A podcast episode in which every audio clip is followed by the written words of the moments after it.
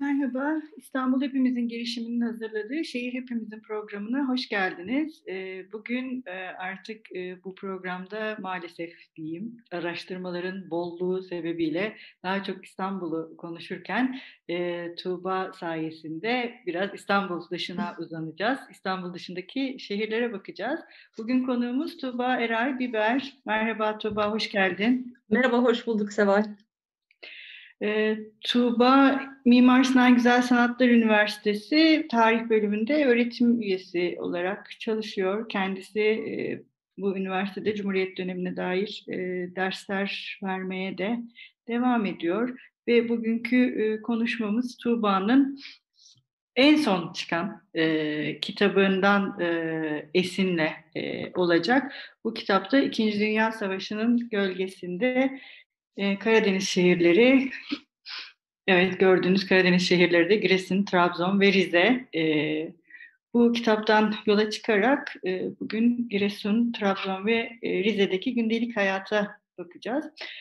Tuğba senin e, kitabında e, dikkati çeken e, şeylerden birisi de e, malzeme olarak kitabın yerel gazetelere bu bahsettiğimiz üç şehirlere dayanıyor olması.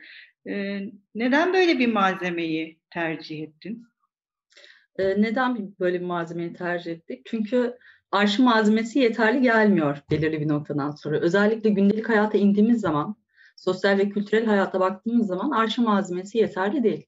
Mesela Milli Koruma Kanunu'na bakıyoruz. Evet arşivde çok sayıda bilgi var. E, ancak uygulanıp uygulanmadığı ancak gazetelerden bunu takip edebiliyoruz. Ya da işte bayramlar, yani çok önemli mesela o dönemde. Sadece arşiv malzemelerinde talimatnameleri görebiliyoruz. Ama nasıl uygulandığı, bayramları nasıl geçti, insanların coşkusunu yine yerel gazetelerden takip edebiliyoruz. Diğer taraftan mesela sinema haberleri ya da tiyatro haberlerini hepsi yerel gazetelerde var. Yani şimdi arşiv malzemeleri evet biz Cumhuriyet Tarihçisi olarak çok fazla kullanıyoruz. Mesela müfettiş raporlarını da hepsini tek tek okuyoruz. Yerel gazetelerle mukayese ediyoruz. Fakat e, bu dönem için şehir tarihçiliğinde gerçekten de yerel gazeteler çok önem var. E, bizim de mesela Trabzon'da Yeni Yol, işte Giresun'da Yeşil Giresun, Rize'de Rize gazeteleri. Ki bunlar e, bu dönem içerisinde gerçekten çok önemli kaynaklar. Dolayısıyla biz de e, bu kaynakları kullanmayı seçtik. Evet güzel. Mesela bu ıı, gazeteler ben sen kitabını yazarken ki süreçte de hatırlıyorum. Birlikte de bayağı bakmıştık. Evet. hatta edebiyat olarak da ne gibi malzemeler var diye. gerçekten ilginç ve bugün de mesela bu gazetelere bakmak hala ilginç sonuçlar veriyor herhalde tarihçiler evet. açısından. Peki mesela bugün bahsedeceğimiz İkinci Dünya Savaşı'nda e, birçok e, tedbirlerin alındığını, özellikle ekonomik tedbirlerin alındığını biliyoruz. E, bu şehirler bu tedbirlerden etkilendiler mi? Buralara has tedbirler alındı mı bu dönemde? Şimdi İkinci Dünya Savaşı'na Türkiye katılmadı. Tarafsız bir politika izledi. Ancak e, Türkiye'ye baktığımız zaman savaş ekonomisini uygulamak zorunda kaldı. Çünkü bir milyona yakın bir asker alımı var ve e, savunma yapmak durumunda. Dolayısıyla devletin paraya ihtiyacı var. Neden devletin paraya ihtiyacı var? Çünkü e, erkekler askere gitti, üretim azaldı ve belirli bir noktadan sonra üretim yani sıfır noktasına gelmeye başladı. E, devletin bir takım önlemler alması gerekiyor. Bunların başında tabii Milli Koruma Kanunu var. E, Milli Koruma Kanunu Anadolu'da her bölgede uygulanmış olduğu gibi Karadeniz şehirlerinde de uygulandı. E, Karadeniz'e özel mesela ne gibi örnekler verebiliriz? İşte mesela tereyağı. Trabzon tereyağı çok ünlüdür. Ama bu dönemde, savaş döneminde tereyağı yok ortada. Bir anda kayboluyor. Devlet bu noktadan sonra işte bunlara belirlemiş olduğu fiyatlarla el koymaya başlıyor. Başta zaten hububat olmak üzere çeşitli temel gıda maddelerine devlet el koyuyor ve kendisi artık insanlara dağıtmaya başlıyor. Karadeniz bölgesinde de bu tabii e, birçoğu uygulanıyor. Mesela ekmek karnesi uygulaması. Karadeniz bölgesinde e, sürekli şikayet edilen bir uygulama. İlk başta çok fazla talep görüyor. Çünkü ekmek artık yeterli değil. Hububatın yeterli olmamasından dolayı devletin ekmek karnesini getirerek belki bir e, çözüm bulacağını zannediyorlar ama E, bu döneme baktığımız zaman işte görselde de gördüğümüz gibi Yeşil Giresun gazetesinde ekmekler pişmiyor. Ya da ekmeklerde cam kırıntıları var. Ekmekler çamur halinde gibi birçok şikayetle karşılaşıyoruz. E, ekmek karneleri e, işte belirli gramajlarda işte çocuğa ayrı bir gramaj, işte yetişkinlere ya da ağır işçilere ayrı bir gramajda veriliyordu. Bu dönem içerisinde değişiyor. Karadeniz bölgesinde de ve bu yeterli olmuyor. Ve e, bundan yola çıkarak sahtekarlıklar başlıyor. Ve devlet işte bir takım e, yaptırım uygulamaya çalışıyor ki bunlar işte e, hapis cezası olabilir, para cezası olabilir. Ama maalesef bu dönemde ekmek karnesinde Karadeniz'de e, çok yeterli bir uygulama olmadığını görüyoruz. Yani kontrol çok zayıf ve bu konu hakkında halk evlerinin gazeteleri bile e, muhaliflerin artık sesini çıkarmaya başlıyor ve şikayetler e, artıyor ama bir çözüm bulunamıyor. Yani insanlar artık sadece ellerine verilen karnelerle yetinmek durumunda kalıyorlar. Diğer bir taraftan varlık vergisi var. Mesela varlık vergisi e, genellikle yani toplumumuzda sadece gayrimüslimlerden alındığı düşünülen bir vergi. Oysa ki Müslüman ve gayrimüslimlerden alınan bir vergi ki dolayısıyla Trabzon, Giresun ve Rize'de de alınıyor. Ama şöyle bir durum var. Ee, şimdi Rize'deki bir dağ köyündeki imamdan dahi alınıyor varlık vergisi. Bu süreçte işte yerel gazeteler bu noktada bizim işimize yarıyor. Kimden ne kadar varlık vergisi alındı? Bunları tablo olarak biz yerel gazetelerden takip edebiliyoruz. E, tabii bunun yanı sıra mesela varlık vergisinin e, işte yaptırımı nedir? Varlık vergisini ödemezseniz işte nereye çalışmaya gideceksiniz? Aşkale'ye çalışmaya gideceksiniz. Ya da varlık vergisini ödeyemediniz mi? Banka size kredi veriyor. Uygun bir şekilde bunu ödeyebilirsiniz. Ama diğer taraftan mesela şunlar da var. Bir kadın ya da bir e, işte ihtiyar diyelim belirli bir yaşın üstündeki Aşkale'ye gönderilmeyecek ya da işte Trabzon, İran trans yoluna gönderilmeyecek. E, işte bir kamu kuruluşunda çalışacak. Bunu gazeteler verirken işte aile ortamı gibi bir devlet kurumunda işte çalışacaksınız diye veriyor. Mesela varlık vergisiyle ilgili de çok fazla detayları görebiliyoruz yerel gazetelerde. Ama e, çalışmak için giden kimseyle karşılaşmadım bu zamana kadar Karadeniz bölgesinden. E, tabii bu üç şehirde gönderim. Peki bu üç şehirdeki gayrimüslimlerden de mi kimse gönderilmiş? Gönderilmemiş. Şöyle bir durum var. Ee, bahsetmiş olduğumuz tarih 39-45 ve Karadeniz bölgesinde çok fazla gayrimüslim yaşıyordu. Ne zamana kadar? Mübadeleye kadar. Hmm. Ee, Karadeniz bölgesinde yani gayrimüslim çok az. Yok çünkü hepsi mübadeleye tabi tutuldu ve Yunanistan'a gitti. Özellikle bahsettiğimiz şeyler mesela Trabzon'daki Rumlar. Yani Karadeniz Rumları olduğu gibi Lozan'dan sonra işte 30'lu yıllara kadar iki devletin anlaşmasıyla birlikte mübadeleye tabi tutuldular. Ama e, yine de gayrimüslimler olmuş olsaydı, durumlar olmuş olsaydı İstanbul'dakiler kadar alınmazdı. Çünkü neden alınmazdı? İstanbul'dakilerin e, durumuyla Karadeniz'dekilerin durumu maddi aynı değil. Yani çok farklılar. Şöyle bir düşünce var ya gayrimüslimlerin hepsi çok zengin. Ama Karadeniz bölgesindeki yaşayan Rumlar köylü. Tamam çok elit kesimi var ama Türklerde de aynı şekilde var. Yani Türklerin e, mesela köylü ve şehirli arasındaki farkı daha önceki konuşmalarımızdan hatırlarsın Seval. Hani bunu daha önce de dile getirmiştik ya.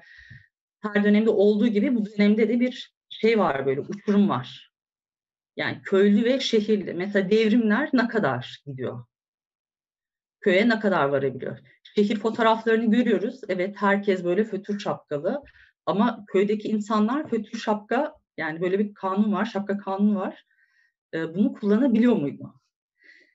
Gibi e, bölgede tabii aynı zamanda devrimlerin de devam ettiğini dile getirmiş olduk. Yani çok eş, şehirle eş zamanlı gerçekleşmiyor değil mi? Bütün, Tabii ki, kesinlikle. İstanbul ve Ankara ile eş zamanlı gerçekleşmiyor hiçbir şey. Yani bu bölgeden bölgeye değişiyor anladığım kadarıyla. Belki Akdeniz bölgesinde farklı, ne bileyim Doğu Anadolu'da farklı, İç Anadolu'da farklı, Karadeniz bölgesinde farklı zamanlarda oluyor o zaman. Evet. Yani şimdi şöyle bir durum var. Nokta şehirler belirlenebiliyor devrimlerde. Ama eğer belirlenmediyse büyük şehirlerde gerçekleşiyor. İşte İstanbul, Ankara, İzmir öyle değil mi? Ama Anadolu şehirlerine mesela soyadı kanununa baktığımız zaman 40'lı yıllarda e, ancak mesela Rize'ye geldiğini görüyoruz. Bunu da yine yerel gazetelerden takip edebiliyoruz. Mesela soyadı kanunu ile birlikte e, işte soyadı alanların listesi veriliyor. E, yani kanunun e, biraz daha geç gittiğini bölgeye görebiliyoruz. E, aynı şekilde kılık kıyafet devrimi de mesela Sümerbank'ın Karadeniz bölgesine gitmesi yine bu dönemde yaşanıyor. Ve yine Ziraat Bankası'nın da işte kredi vererek insanlara yardım etmiş olduğu bir dönem. E, tabii bu krediler hem e, tarım için verilebilir ya da kendi ihtiyaçları için verilebilir. Yani böyle bir dönem ama e, şunu da belirtmekte fayda var. Mesela Rize'nin Rize denildiği zaman ilk akla ne gelir? Çay gelir. Şeyin temellerinin atıldığı bir dönemdir bu. Yani e, 1937 yılında çayın babası olarak bilinen Zihni Derin Sovyetlere gidiyor. Buradan çay tohumlarını alıyor. Ama işte iki yıl bir bekleme süresi var. E, savaşın başlamasıyla birlikte 1939'da artık e, çay tohumları tonlarca gelmeye başlıyor Rize'ye İkinci Dünya Savaşı sırasında ekimler oluyor. Çay bahçeleri ilk hasılat yine İkinci Dünya Savaşı yıllarında oluyor. Çay bahçelerinin kurulması, e, çay fabrikalarının kurulma amaçları ve 1940 yılında yine çay kanunu ve günümüzde biliyorsunuz Rize'nin geçim kaynağıdır çay. Yani Rize için bir olumlu bir adım. E, aynı zamanda Giresun'da fındık üretimi durmamıştır. Fındık üretimi devam etmiştir ve yurt dışına e, sürekli bir ihraç söz konusu ve e, mesela İkinci Dünya Savaşı denildiği zaman yine akla şey geliyor. Kimseyle ilişki yok, evet tarafsızız, kimseyle ticaret yok, kendi kendimize yeteceğiz. Ama mesela görselde de gördüğümüz gibi işte fındık toplayan insanlar iç fındık ya da fındık kabuğunu e, işte Amerika'dan İngiltere'ye, Filistin'e, Mısır'a kadar birçok yere e, Türkiye e, gönderebiliyor. Ve e, yine baktığımız zaman e, Giresun'da da önemli bir geçim kaynağı olarak dönemim var. Tabii fındık ya da çay olmadığı zaman insanlar ne yapacak? O zaman devlet yol gösteriyor. Toprağınız mı yok diyor. Bir sepete patates koyabilirsiniz ve patates yetiştirebilirsiniz diye patatesin faydalarından bahsediyor. Karnınızı bu şekilde doyurabilirsiniz diye. Yani devlet bu yokluk döneminde e, hiçbir şey olmayana bile yol gösteriyor. Tabii bunu da halk evleri vasıtasıyla gösteriyor. Halk evleri bunu işte yazılı bir nevi organize ediyor herhalde. Tabii, tabii organize ediyor. Peki mesela bir de şeyde e, var sanırım pasta ve çörek yapılmaması. Değil evet mi? pasta Ekmek ve çöreklerin var. yasaklanması var. Çay yasağı var, kahve yasağı var. Bu yasakların mesela bir listesi var mı? Bu halka dağıtılıyor mu? Yani bir halka dağıtılıyor. Kullanmayacaksınız. Ya da işte ne bileyim pasta ve çörek yapmayacaksınız. Yap, yapmayacaksınız. Ee, yapmanın cezası da yine halka duyuruluyor. Yapan fırınlar var, muhalif fırınlar var. Sadece Karadeniz'de değil, Anadolu'nun birçok yerinde zaten bu uygulamalar oluyor. Ee, eğer pasta yaparsa ya para cezası ödeyecek o fırın ya da bir hafta kapanacak. Yani o zaman pastaneler de işlemiyor bu dönemde. Evet. Pastane. Ama zaten evde... çok lüks pastaneler değil de fırın işte ekstra evet. bir pasta yapıyorsa ve e, fırınlar her tip böyle ekmek de yapamıyor. Belirli standartta bir ekmek var. Mesela lüks ekmek yapımı kesinlikle yasak zaten o dönemde. Bu mesela belirli bir gramajın altında yapmak ve tutmak zorundalar. Evet, evet, evet. Bahsettiğin gibi belirli sayıda ekmek alabiliyorlar. Bu da herhalde aile sayısına göre belirleniyor değil mi? Her kişinin yani e, bütün ailedeki bireylerin kartı var. Çocuğun ayrı kartı var, annenin, babanın hepsinin ayrı kartı var. O kartla birlikte, kuponla birlikte gidiyorlar fırına. Herhangi bir fırına değil, belirlenen fırına. Her mahallenin belirli fırınları var. O listelerde yine gazetelerde yayınlanıyor. Peki mesela bir sosyal yardımlaşma var mı? Çünkü bayağı bir aslında yoksunluk bu. Yani bahsettiğimiz her yoksunluk, şey. Yoksulluk evet. Ya bu yoksunluğu ortadan kaldırmak için yani hem bu bölgeye has bir yardımlaşma var mı? Burası için yapılmış ya da Şimdi, devletin organize ettiği şeyler var mı? E, bölgeden bahsederken işte bir yandan diyoruz ki devrimlere alışmaya çalışıyor. Ha, bu arada şöyle bir dönemden bahsediyoruz. Atatürk'ün e, yeni kaybeden bir Türkiye var. Başta İsmet İnönü, Milli Şef dönemi, yeni lidere alışma çabası, devrimlerin devamı. Üstüne İkinci Dünya Savaşı, ekonomik bir zorluk var. Ee, insanlar yokluk içerisinde, açlık sınırına gelmişler. Karadeniz'in bir de e, bir ekstrası var. 1939 Erzincan depremi. Erzincan depremi sadece Erzincan'ı etkilemiyor. Karadeniz bölgesini de etkiliyor. Dolayısıyla can ve mal kaybı depremden dolayı sadece 39 değil, 1939'dan 1944 yılına kadar Karadeniz bölgesini etkileyen bir deprem felaketi var. Bu yüzden Karadeniz'de tabii ekstra, başta Kızılay olmak üzere Türk Hava Kurumu, Çocuk Esirgeme Kurumu'nun yardımları var. E, bu dönem zarfında üç önemli yardım kuruluş bunlar. E, üçünü birbirinden ayırt etmek mümkün değil çünkü üçü birbirine organik bir bağla bağlılar. Yani e, sürekli bir paslaşma söz konusu kurumlar arasında ihtiyaç sahiplerine yardım etmek için. Tabii bunun yanı sıra e, maaşları yeterli olmayan memurlara da ekstra işte şeker dağıtımı, yağ dağıtımı yapılıyor. Ya da sınırda bekleyen askerler için yardımlar toplanıyor. E, aynı zamanda depremzedeler için de yardım toplanıyor. Karadeniz'in e, bu dönemde gerçekten yaşamış oldukları çok ağır.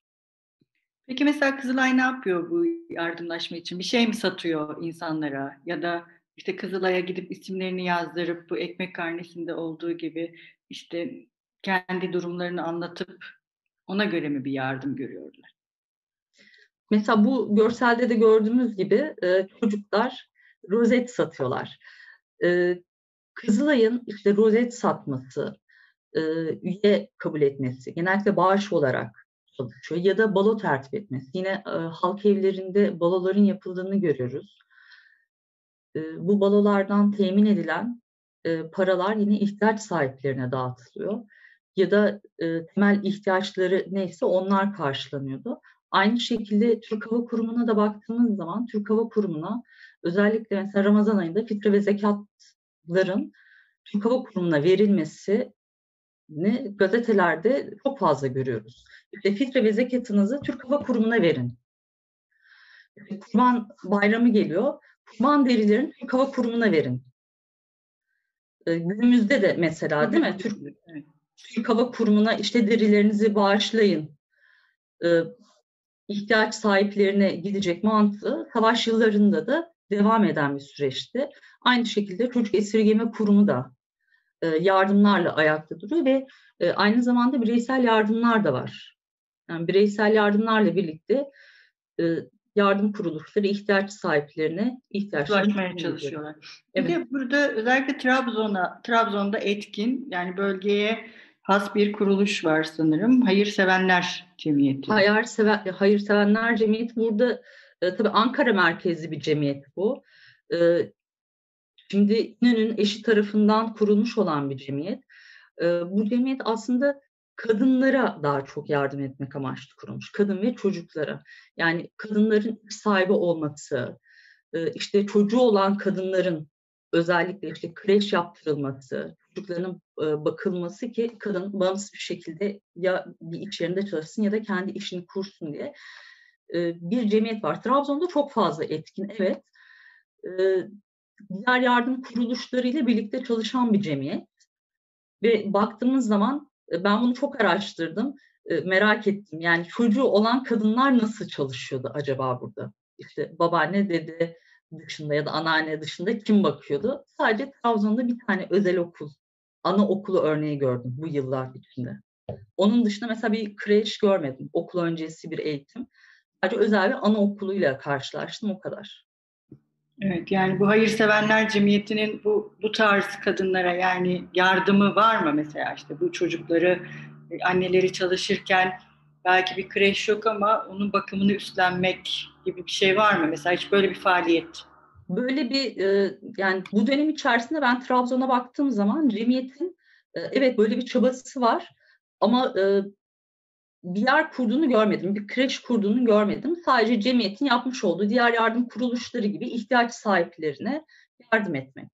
Ama kadınlara özel bir durum. Kadınlara özel tabii tabii tabii. Kadınlara Ama özel. Yani, Mesela emziren bir kadına emziren bir kadına ekstra şeker verilmesi gibi.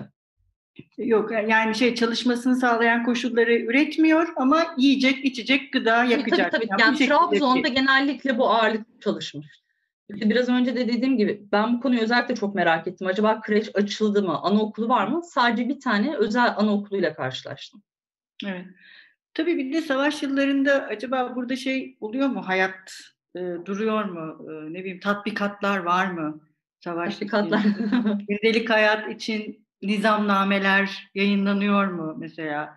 E, ya da işte sığınaklar yapıyorlar mı? Var mı böyle şey? İngiltere'deki gibi acaba e, Britanya Muharebesi'nde bombalanıyor da Türkiye'de ne oluyor?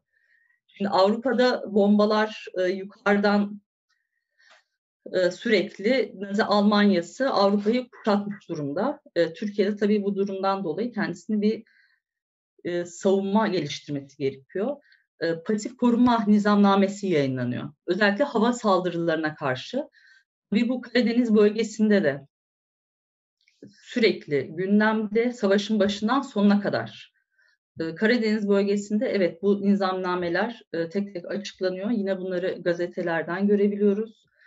E, ve sürekli olarak. Yani uyulması gereken kurallar.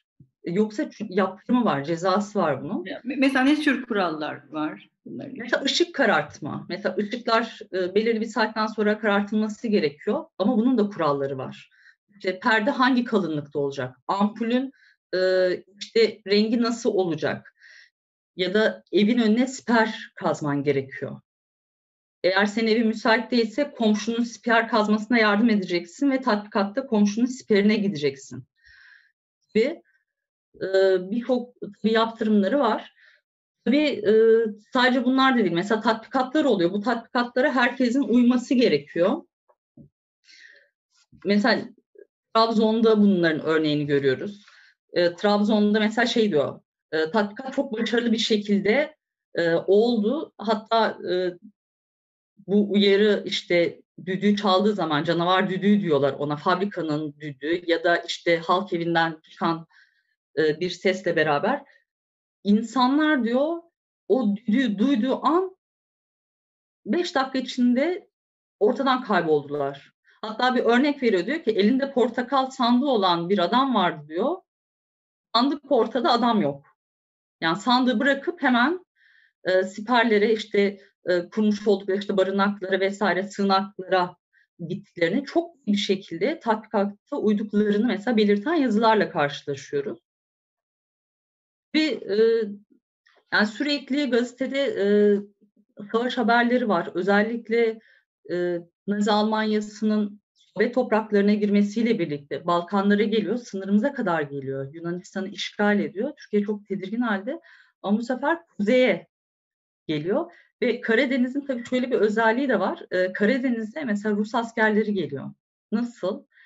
Mesela e, gemiler hasar görüyor. Ya bu dönemde de gelmeye devam ediyorlar. Gelmeye devam ediyorlar.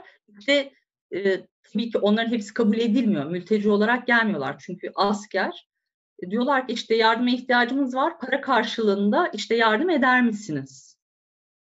devletten gerekli izinler aldıktan sonra işte atıyorum motor mu arızalandı. Motoru yapıldıktan sonra geri işte gönderiliyor. Ama sığınmacı olarak gelen askerler işte esir kamplarına, diğerleri ise mülteci kamplarına gönderiliyor. Peki bu öğle saatlerinde e, mesela çalışma düzeni nasıl? E, bu çalışma düzenini bozuyor mu bu nizamnameler? Buna göre bir çalışma düzeni kuruyorlar mı? Şimdi e, öğle tatili aslında Anadolu'nun her tarafında aynı uygulanmıyor. Mesela Samsun ve Giresun'da öğle tatili varken Trabzon'da bu uygulama yok. Bundan dolayı insanlar isyanda. Sabahtan akşama kadar çalışıyorlar ve bir ekmek arası belki yiyebiliyorlar ve bunu sürekli e, dile getiriyorlar. Öğle tatili olması için sürekli bir istekleri var. Ama bu dönemde bu mesela devlet merkezli değil de e, mahalli idareciler tarafından. Mesela burada meclis üyeleri var. Bu meclis üyelerinin kararı ile birlikte ortaya çıkacak bir e, durumdu. Mesela burada e, kıyafetleri gördüğüm zaman ben ilk fotoğraflar elime geldiği zaman biraz bir ürktüm ben bu fotoğraftan. Bilmiyorum Seval sende de aynı şey var mı? Böyle e, çok giysiler e, işte meclis üyeleri, fötür şapkalar, e, böyle işte kıyafetleriyle birlikte falan. E, bunlar çok seçkin insanlar. E, tam meclis şehir üyeleri. Belki herhalde. Efendim? Şehir, şehir eşrafı herhalde bunlar. E, bunlar Giresun Belediyesi'nin meclis üyeleri ve e, büyük ihtimal yine halk evi üyeleri. Çünkü birbiriyle çok fazla bağları var. E, bunlar dolayısıyla ve muhtemelen partili. Çünkü bu dönemde e, yani CHP'li olmadan meclis üyesi olmak zaten mümkün değil ya da e, halk evi üyesi olmak. Evet, halk evi halk evi bütün bu organizasyonu yapan kurum mu bölgelerde? Evet. Hazır yani şey yapmışken. Bütün bu organizasyon halk evleri aracılığıyla mı yapılıyor? Halk evleri aracılığıyla yapılıyor. Ankara'da CHP Genel Merkezi var. Ee, Genel Sekreterliği. Genel Sekreterliği kararlar alıyor ve bu kararları halk evlerine gönderiyor. Halk evleri de bu kararları e, yapması için organizasyonu sağlıyor. Yani aslında ilk başta valiye gidiyor. Valiyle sırasıyla işte vali, işte kaymakam, halk evi şeklinde ama asıl için yürütüldüğü yer halk evi. Çünkü halk evindeki organizasyonun başında da vali bulunuyor. Yani o dönemde halk evlerine e, tek parti zaten rejimi var. CHP'nin e, gözü, kulağı, eli diyebiliriz. CHP'nin sesi diyebiliriz. CHP ideolojisini ve devrim, devrimlerini özellikle e, halk evi vasıtasıyla yaymaya çalışıyor. E, bunu yapmak durumunda çünkü Anadolu'nun her tarafına ulaşamaz. E, Anadolu'nun her tarafına ulaşamadığı takdirde ne yapması gerekiyor? Halk odaları kurması gerekiyor. E, halk odalarıyla da ulaşamıyor. E, bu sefer köy enstitülerine başlıyor. Bu dönemde köy enstitüleri, Karadeniz bölgesinde mesela Beşikdüzü yine savaş yıllarında kurulan bir e, köy enstitüsü. E, faydası var mı? E, evet faydası var. E, şöyle çok ilginç bir köy enstitüsü. Çünkü diğerlerinden farklı olarak balıkçılık var mesela. Burada e, köy enstitüleri biliyorsun Seval, coğrafyaya göre değişiyor ya. İşte coğrafyanın ihtiyaçlarına göre e, karşılanması gerekiyor. E, Trabzon'da ne olacak? Trabzon'da bir balıkçılık olması gerekiyor. Balık ağı nasıl yapılır? E, motoru nasıl yapabiliriz? İşte balık nasıl tutulur? Balıkçılık dersleri. E, bunun dışında arıcılık. E, tabii bunlarla sınırlı kalmıyoruz.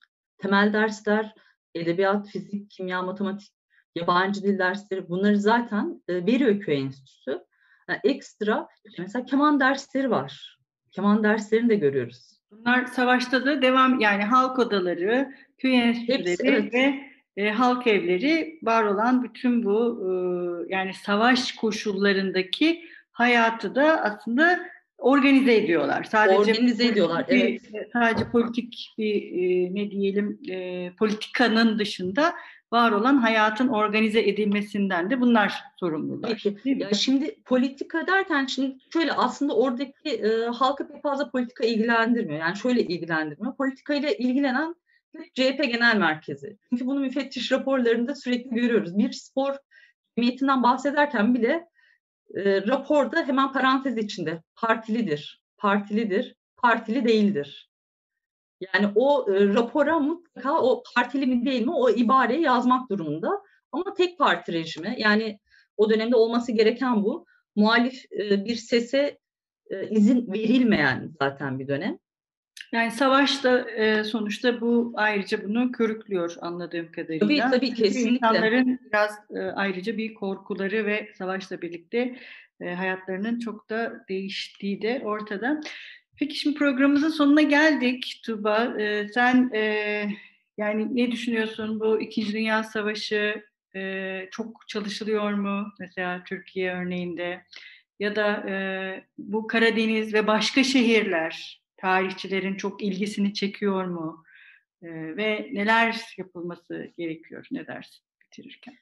Yani şimdi İkinci Dünya Savaşı'na e, son yıllarda özellikle bir ilgi başladı Türkiye'de. Evet ama e, bunlar genellikle çeviri.